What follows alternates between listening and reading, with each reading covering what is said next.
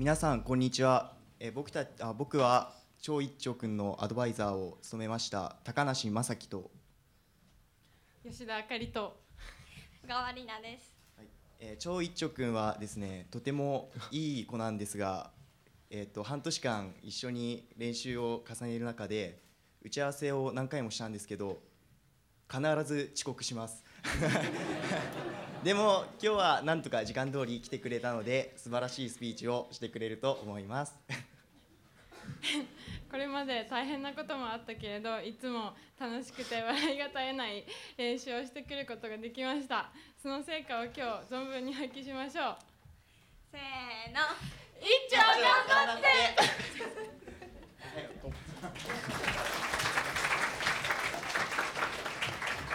それでは中国からの留学生国際日本学部2年張一丁さんによるスピーチで演題は日本語についてですお願いしますこんにちは。なんか皆さんも疲れてる顔してますね。でも頑張って私のスピーチを聞いてください。それでは始めたいと思います。中国の上海から来た張一丁です。日本語を勉強するために日本に来ました。私のような私のような留学生の学習者にとって日本語はとても難しいです。理解するのにかなり苦労することもあります。しかし同時に私は日本語はとっても美しい言語だと思います今日はそこで私の思う日本語の美しさと日本語の難しさについて皆さんに聞いていただきたいなと思います早速なぜ私が日本語が美しい言語だと思うのかについて皆さんにお話ししたいなと思います。それについて2つ大きな理由があります。日本語が持っている表現の多様性についてその理由の一つがあると思います。例えば雨に関係する言葉にしても雨上がりや雨足雨だれなど雨を表現する日本語はたくさんあります。雨を降っていることを表す犠牲語もザーザーサラサラと話す人によって表現の仕方は自由です。これは日本語にあって他の国の言葉にはない大きな魅力だと私は思います。私はその日本語の魅力に強く美しさを感じるのです。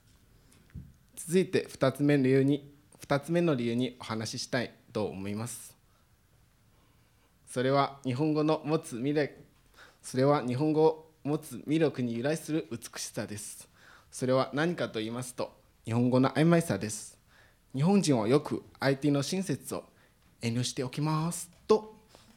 言って断ることや答えを求められてもイエスかノーかはっきりしないことがあります。それは日本人の性格なのかもしれませんが私はここに相手への思いやりを感じるのです。この曖昧さで相手への思いやりを示すことできるの日本語はとっても美しいと思います。しかしこの相手を気遣って本音とは違う言うこと。しかしこの相手を気遣って本音とは違うことを言う性質は私にとってとっても難しいです。曖昧さは日本語の美しさでもありますが日本語学習者にとって理解するのが大変です。日本語を勉強していて本音と建前という言葉を知り辞書で調べてみた時のことです。辞書によると本音は本心からという意味で建前は原則として立てている方針表向きの考えという意味です。私は日本人はよく本音で話すことよりも建前を使って話すことの方が多い気がします。私はその本音と建前のギャップに日本語の難しさを感じてしまいます。例えば日本人の友人とお昼を食べて別れる時じゃあまたねと言います。またねって言われると私はその言葉を意味の通りに受け取ってまたっていつ？とつい聞きたくなります。もし聞いてしまうと日本人は思いがけない質問に戸惑い答えを返すことはできないのでしょう。しかし中国人は同じ状況でもシンプルです。別れの時はバイバイやさよならとはっきり言い相手の相手の誘いを断る時も曖昧な言い方をせずに嫌ですとはっきり断ります。日本語と違いこのように日本語と近いこのように相相手を誤解させないための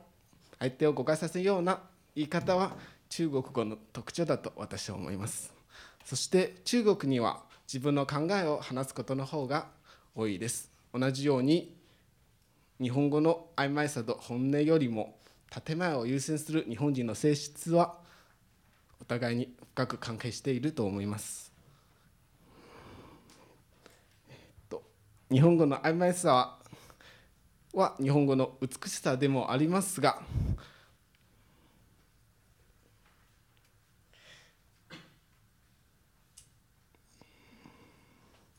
すいません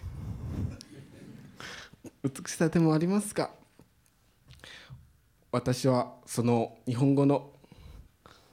曖昧さを強く美しさを感じるのです。そして中国と大きく異なる日本人の性格や日本人の性質についてとても興味があります。日本についてもっと多くのことを知りたいと思っています。そして日本語を勉強して知ることで日本についていろいろなことを学べることに気づきました、えー日本語は難しい言語ですが非常に学ぶ価値の高い言語だと私は思います。そして何より日本語はとっても美しいです。これからも私この魅力的な日本語を一生懸命勉強していきたいと思います。以上小一丁でした。